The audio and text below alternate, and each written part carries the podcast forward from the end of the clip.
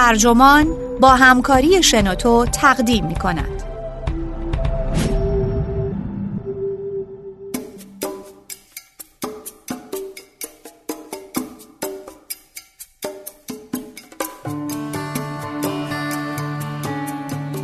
من نگهبان یک اتاق خالی هستم. داستان شغل های بیمعنی. نویسنده دیوید گریبر مترجم آرش رضاپور. منبع گاردین. ترجمه شده در وبسایت ترجمان. گوینده اکرم عبدی.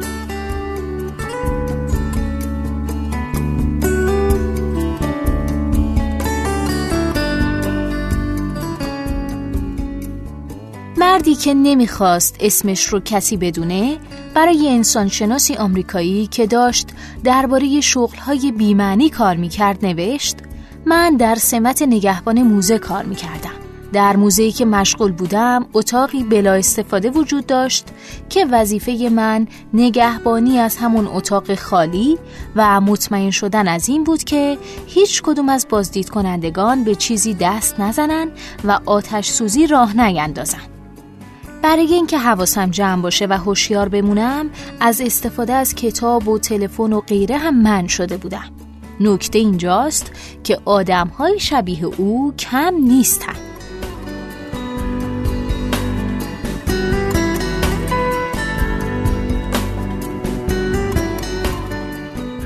یه روز کتابخانه دیواری دفترم فرو ریخت. کتابا همه جا پخش و پلا شدن و چارچوب دنداندار فلزی که زمانی کتابخانه رو سر جاش نگه داشته بود آویزان شد بالای میزم.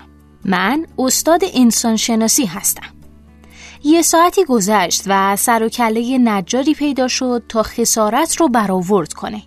اما چشمش که به تل کتاب ها افتاد خیلی موقرانه گفت مقررات ایمنی حکم می‌کنن اون نه به اتاق وارد بشه و نه کاری انجام بده. من باید کتابا رو جمع می کردم و به چیز دیگه هم دست نمی زدم تا در اولین فرصت برگرده. هیچ وقت خبری از نجار نشد. هر روز یک نفر از دپارتمان انسانشناسی گاهی چند بار در روز تماس می گرفت تا از سرنوشت اون خبردار شه. همیشه هم معلوم می شد کاری فوری براش پیش اومده. بعد از یک هفته کاشف به عمل اومد که واحد تعمیر و نگهداری یه نفر رو استخدام کرده که تنها وظیفش اینه که بابت نیومدن نجار عذرخواهی کنه. به نظر مرد خوبی می اومد اما هیچ احساس نمی کردی از زندگی شغلیش راضیه. همه ما با مشاغلی که وقتی از بیرون نگاش می‌کنی به نظر می‌رسه کار زیادی انجام نمیدن آشنایی. مشاوران منابع انسانی، هماهنگ کننده های ارتباطات، پژوهشگران روابط عمومی، استراتژیست های مالی، وکلای سازمانی و خلاصه اون دسته افرادی که تمام وقتشون رو صرف تشکیل کمیته هایی می‌کنن که درباره موزل کمیته های غیر ضروری بحث کنن. اگه این شغل ها واقعا بیهوده باشن و شاغلانشون هم این رو بدونن چی؟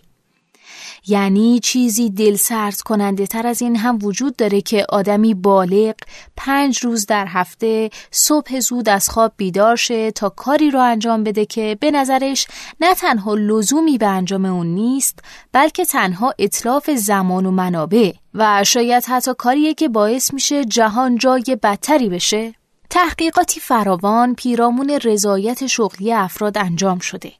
اما تا به حال کسی به این فکر افتاده که بدونه آیا افراد دلیلی منطقی برای وجود شغلشون پیدا می‌کنن یا نه؟ من تصمیم گرفتم این پدیده رو بررسی کنم.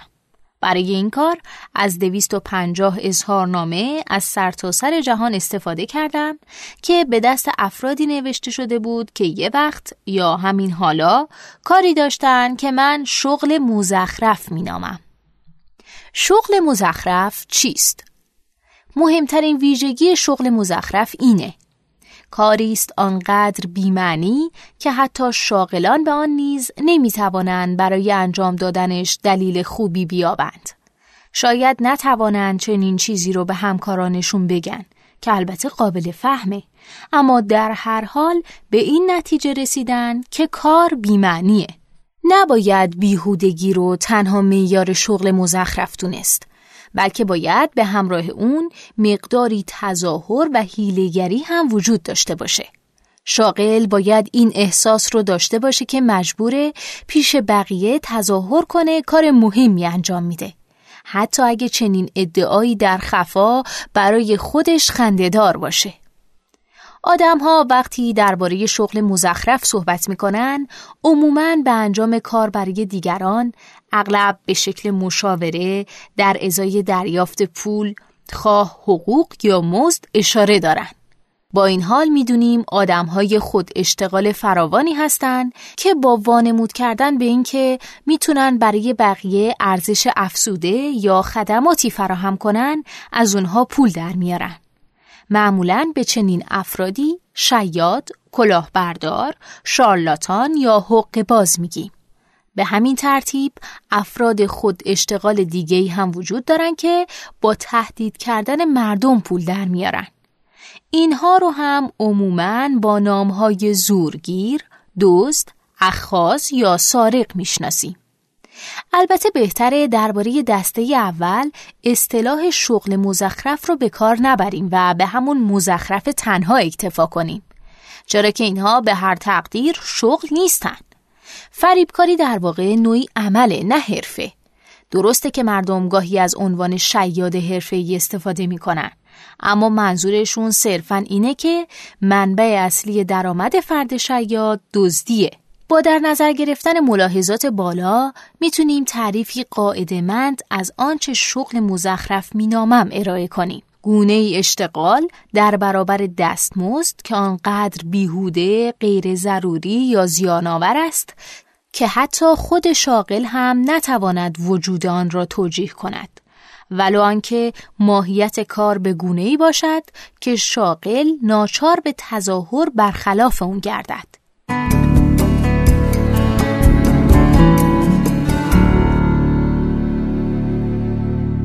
پنج نوع شغل مزخرف. پیشکارها. هرچند اونها برای خالی نبودن عریضه کارهایی انجام میدن اما در واقع این کارها تنها بهانه است برای توجیه وجود شغلشون. چرا که تنها دلیل یا مهمترین دلیل وجود شغل پیشکاری اینه که شخص دیگه احساس کنه فرد مهمیه. استیو مثال خوبی از یک پیشکار کلاسیکه. او اینطور می‌گفت من تازه فارغ و تحصیل شده بودم و شغل جدیدم اینه که رئیسم ایمیل هایی رو که دریافت کرده به همراه جمله استیو اقدام شود برایم ارسال می‌کنه. من هم در پاسخش می نویسم ایمیل نامتناسب یا هرزنامه است. دربانها نمونه بهتری هستند. در حالی که سیستم های الکترونیکی دست کم از دهه 1950 به خانه های مردم راه یافته اما دربان ها همچنان در خانه های ثروتمندان به چشم می‌خورند. در برخی کشورها مثل برزیل بعضی از ها هنوز مسئول آسانسوری یونیفرم پوش دارند که تنها کارش فشار دادن دکمه ها برای شماست. مثال دیگه کارمندان پذیرش در جاهایی هستند که مشخصا نیازی به وجود اونها نیست. خاصیت دیگر پیشکارها اینه که نشان تشخص هستند. شاغلان تماس سرد رو می‌توان در این دسته جای داد. چرا که با این منطق با مشتریان بالقوه تماس می‌گیرن که دلالی که برای او کار می‌کنن خودش اونقدر سرش گرم پول در آوردنه که فرصت تماس با مشتریان رو نداره.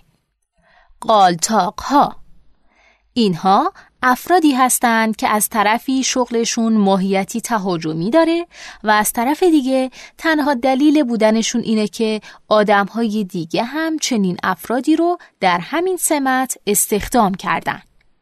روشنترین مثال ارتشهای ملی هستند. کشورها به این دلیل به ارتش احتیاج دارند که بقیه کشورها هم ارتش دارند.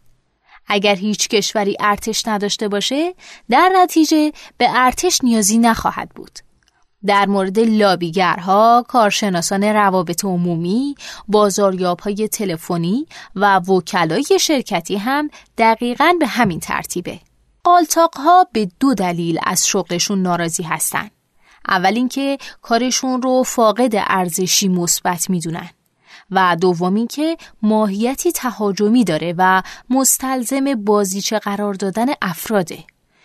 بسیاری از کارکنان مرکز تماس این چنینند. یکی از همین افراد در اظهارنامش نوشته بود در این کار شما فعالانه انرژی منفی به آدم ها تزریق کرده و روزشون رو خراب می کنید. خود من با مردم تماس می گرفتم تا آشغالای به درد نخور به اونو بفروشم. به ویژه بسته بهبود اعتبار حساب. این چیزی بود که می‌تونستن رایگان از جاهای دیگه تهیه کنن. اما ما تغییراتی بچگانه در اونها داده و به قیمت 6 دلار و 99 سنت در ماه میفروختیم. مالکش ها دلیل پیدایش شغل مالکشی وجود نوعی نقص یا کار کرد در سازمانه. مالکش ها به این دلیل در سازمان هستند تا مشکلی رو برطرف کنند که نباید وجود می داشت. آشناترین نمونه این مشاغل اونهایی هستند که وظیفهشون رفع و رجوع کردن خرابکاری مدیران نالایق و دست و پا چلفتیه. بسیاری از شغلهای مالکشی حاصل نقصی در سیستم هستند که هیچ کس زحمت اصلاحش رو به خودش نداده. برای نمونه وظایفی که به راحتی قابل خودکار شدن بوده. اما یا کسی به اونها اهمیت نداده یا مدیر تمایل داشته تعداد بله قربانگوهاش بیشتر باشن یا به دلیل سردرگمی های ساختاری هیچ وقت حل و فصل نشدن. شغل مجدا ویرایش گزارش های تحقیقاتی بود که ستاره تحلیل آماری شرکتشون می نوشت. اون می گفت مردک الفبای آمار رو هم نمی‌دونست و جون میکن تا یه جمله درست بنویسه. اگه یه پاراگراف بی ای پیدا می‌کردم به خودم کیک جایزه می‌دادم.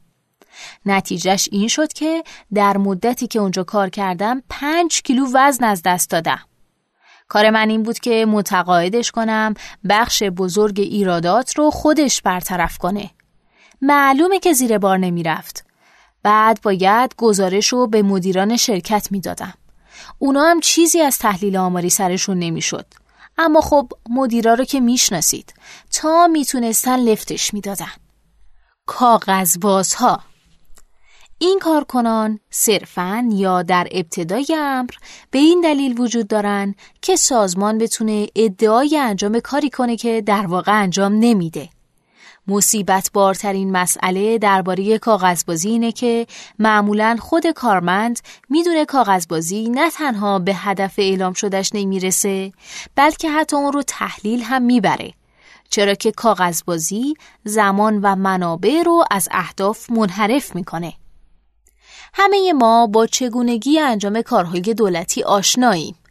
اگه یکی از کارکنان دولت حین ارتکاب جرم دستگیر شه برای مثال موقع رشوه گرفتن یا تیراندازی به شهروندان پشت چراغ قرمز همیشه اولین کاری که می‌کنن اینه که کمیته حقیقت یاب تشکیل میدن تا اصل ماجرا رو بفهمن. دو هدف برای این کار وجود داره. اول اینکه تأکید کنن به غیر از ای از خدا بی خبر هیچ کس دیگه حتی روحش هم از ماجرا خبردار نبوده که البته به سختی میشه باور کرد. دوم اینکه بدین ترتیب این پیام رو منتقل کنن که به محض اینکه حقیقت کشف شد مطمئنا ماجرا تعیین تکلیف خواهد شد. این رو هم سخت میشه باور کرد.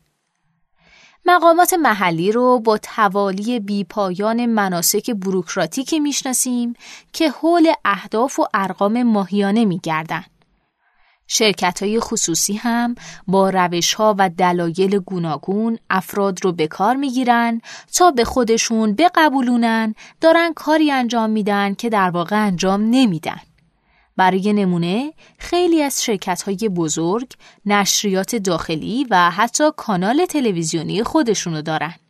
ظاهرا هدف به روز نگه داشتن کارکنان با ارائه اخبار جذاب و پیشرفت های جدیده اما در واقع تنها دلیل وجودیشون اینه که اون حس دلنشینی رو به مدیران بدن که وقتی تجربهش می‌کنیم که می‌بینیم رسانه ای داره داستانی دلپذیر در مورد ما پخش می‌کنه. آقا بالا سرها اینها خود به دو دسته تقسیم میشن. دسته اول اونایی که تنها نقششون واگذار کردن کار به دیگرانه. توضیح این که اگه آقا بالا سر به این نتیجه برسه که نیازی به مداخله او نیست و اگه او نباشه هم زیر دست ها از عهده وظیفشون برمیان میشه شغل اون رو مزخرف دونست.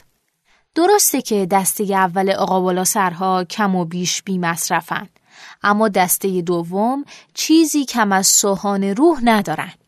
اینها آقا بالا سرهایی هستند که کار اصلیشون تراشیدن کارهای مزخرف برای دیگران، مدیریت کردن چیزهای مزخرف یا حتی از خود درآوردن کارهای مزخرف جدیده. بیراه نیست اگه بگیم 75 درصد زمان یک آقا بالا سر صرف تعیین وظایف زیردستان و نظارت بر اجرای اون میشه. این قماش حتی اگه اطمینان داشته باشن زیر دستاشون در قیاب اونها هم وظایفشون رو به درستی انجام میدن باز همین کارو می‌کنن. بیانه مأموریت استراتژیک یا حتی بدتر از اون اسناد چشمانداز استراتژیک وحشتی خاص به جان دانشگاهیان میندازه. این دو مهمترین ابزارهایی هستند که فنون مدیریت شرکتی به یاری اونها در زندگی دانشگاهی رسوخ می‌کنن. فنونی مثل طراحی روش های سنجش پذیر برای ارزیابی عمل کرد یا مجبور کردن معلمان و دانشگاهیان به تخصیص زمان بیشتر به ارزیابی و قضاوت کارهاشون و در نتیجه کمتر وقت گذاشتن برای خود کار. باید همینجا اضافه کنم که تنها یک طبقه وجود داره که نه تنها بیهودگی شغلشون رو انکار می‌کنن بلکه ابایی هم از مخالفت با این نظر ندارن که اقتصاد ما سرشار از شغلهای بیهود است. چشم بسته هم میشه گفت این دسته صاحبان کسب و کارها و دیگرانی هستند که کارشون استخدام و اخراج آدم هاست. اونها اصرار دارن هیچ کس پول شرکت رو صرف آدمهایی نمی‌کنه که نیازی به اونها نیست. تمامی اونهایی که فکر می‌کنن شغلشون بیارزشه یا فریب خورده و خود بزرگ بین هستن و یا کارکرد واقعی شغلشون رو اون گونه که به چشم بالادستی ها میاد نمی‌فهمن. چنین استدلالی ناخداگاه آدم رو به فکر میندازه که این طبقه همونایی هستند که حقیقتا نمی‌دونن شغل خودشون مزخرفه.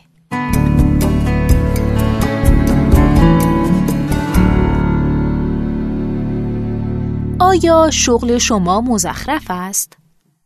شاغلان شغلهای مزخرف به درماندگی اشاره می که درست زمانی دوچارش میشن که در میابند تنها چالش کاریشون کنار اومدن با این واقعیت که کار اونها چالشی نداره. اون وقت که می‌فهمن تنها استفاده که می‌تونن از توانایی هاشون بکنن اینه که شیوه های خلاقانه تری رو به کار بگیرن برای فرار از این واقعیت که نمی‌تونن توانمندی هاشون رو به کار بگیرن. می‌فهمن که کاملا برخلاف میل و اراده خود تبدیل به انگلی متقلب شدن. همه این افرادی که در ادامه بهشون می‌پردازیم تمایل داشتن ناشناس باقی بمونن. نگهبانی از اتاقی خالی من با سمت نگهبان موزه برای یک شرکت امنیتی بین المللی کار می کردم. در موزهی که مشغول بودم اتاقی بلا استفاده وجود داشت که وظیفه من نگهبانی از همون اتاق خالی و مطمئن شدن از این بود که هیچ یک از بازدید کنندگان به چیزی بله دست نزنن و کسی آتش سوزی به راه نندازه. برای اینکه حواسم جمع باشه و هوشیار بمونم از استفاده از چیزهای حواس پرت کن مثل کتاب و تلفن و غیره هم من شده بودم چون هیچ وقت هیچ کس به اونجا نمی اومد یه جا می شستم انگشتامو به هم گره می زدم و هفت ساعت و نیم شست هامو می چرخوندم و گوش به زنگ آژیر آتش می موندم. اگه آژیر به صدا در می اومد تنها باید خون سردیم رو حفظ کرده از جام بلند می شدم و بیرون می رفتم. همین. کپی کردن ایمیل ها من تنها یه وظیفه داشتم ایمیلی رو که مخصوص دریافت فرم های درخواست پشتیبانی فناوری از سوی کارکنان بود رو بررسی می کردم و اگه فرمی رسیده بود اون رو در فرم دیگه کپی می کردم. این کار نه تنها در دفترچه راهنمای شرکت به عنوان نمونه خوبی از کارهای قابل خودکار شدن اومده بود بلکه قبلا هم به شکل خودکار انجام می گرفت. ظاهرا عدم توافقی بین مدیران وجود داشت که منجر شده بود استاندارد جدیدی به وجود بیاد و خودکاری لغو بشه. مشغول به نظر رسیدن من به شکل موقت استخدام شدم اما هیچ کاری به من داده نشد. گفتن مراقب باشم همیشه مشغول به نظر برسم. اما نباید گیم بازی یا وبگردی می کردم. به نظر می رسید مهمترین کارم نشستن پشت میز و رعایت آداب اداری بود. اول فکر می کردم ساده است اما خیلی زود متوجه شدم پرمشغله به نظر رسیدن وقتی واقعا کاری برای انجام نداری یکی از ناخوشایندترین چیزهای ممکنه. برای وبگردی نرم افزاری مصنی به نام لینکس نصب کردم که محیطش شبیه به داسه. هیچ عکسی رو نشون نمیده. تنها کلماتی چسبیده به هم در پس زمینه ای از سیاهی بی انتها. حالا وبگردی های با حواس پرتی من به چشم بقیه همچون کار کردن تکنسیانی ماهر و فعال می رسید که با دقت دستورهای سطح بالای کامپیوتری رو تایپ می‌کنه. نشستن در جای درست. من سه سال تابستونها در خوابگاه دانشگاه کار می‌کنم. اما هنوز که هنوزه نفهمیدم کارم چیه. به ظاهر وظیفم نشستن پشت میز پذیرشه. اما در عین حال آزاد هستم تا کارهای شخصیم رو هم انجام بدم. در کمد چند بسته کش پیدا کردم و شروع کردم به درست کردن توپهای کشی. وقتی حوصلم از این کار سر بره شاید ایمیل های دفتر رو چک کنم. البته نه آموزشی دیدم و نه اختیاری دارم. بنابراین تنها کاری که می‌کنم اینه که ایمیل ها رو برای رئیسم میفرستم. کار دیگم اینه که بسته های رسیده رو از دم در بر میدارم یا به تلفن ها جواب میدم. باز تاکید می‌کنم چیز زیادی نمی‌دونم و معمولا نمی‌تونم جواب درستی به کسی که تماس گرفته بدم. بعضی وقتا هم کشوها رو زیر رو می‌کنم و بسته های سس گوجه فرنگی پیدا می‌کنم که مال سال 2005 برای انجام این کارها ساعتی چهارده دلار می‌گیرم.